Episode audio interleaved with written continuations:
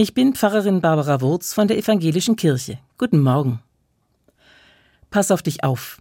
Das ist ein so schönes Wort zum Abschied. Jemand macht sich auf den Weg, vielleicht auf den Weg zur Arbeit oder zur Schule, oder jemand macht sich auf eine Reise auf, und ein anderer lässt ihn gehen und geht in Gedanken doch irgendwie mit. In dem Pass gut auf dich auf steckt ja unausgesprochen drin, am liebsten würde ich mitgehen und würde ich auf dich aufpassen, dich nicht aus den Augen verlieren. Aber das geht natürlich nicht immer, deshalb steckt neben der Liebe und Verbundenheit auch eine ganze Menge Sorge in dem Abschiedsgruß Pass auf dich auf, denn man weiß nie, was alles Unvorhergesehenes passieren kann.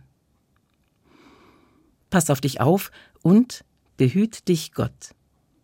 Ich denke, auch diese Hoffnung schwingt oft mit, wenn sich einer auf den Weg macht und die anderen ihn ziehen lassen, dass Gott mit dabei ist in Psalm 121, einem alten Gebet der Bibel, klingt das so.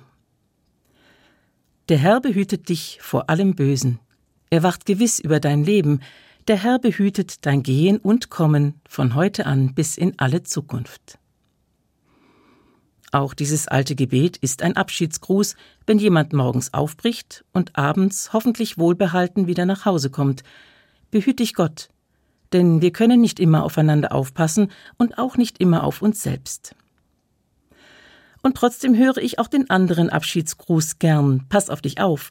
Und er funktioniert ja auch tatsächlich ein Stück weit, denn wenn ich weiß, dass mich jemand in Gedanken begleitet, dann passe ich automatisch etwas besser auf, wo ich hintrete, wie ich Auto fahre oder was auch immer ich gerade tue.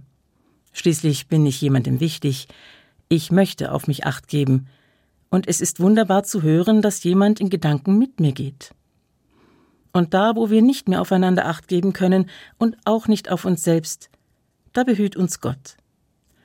Der Herr behüte unser Gehen und Kommen von heute an bis in alle Zukunft.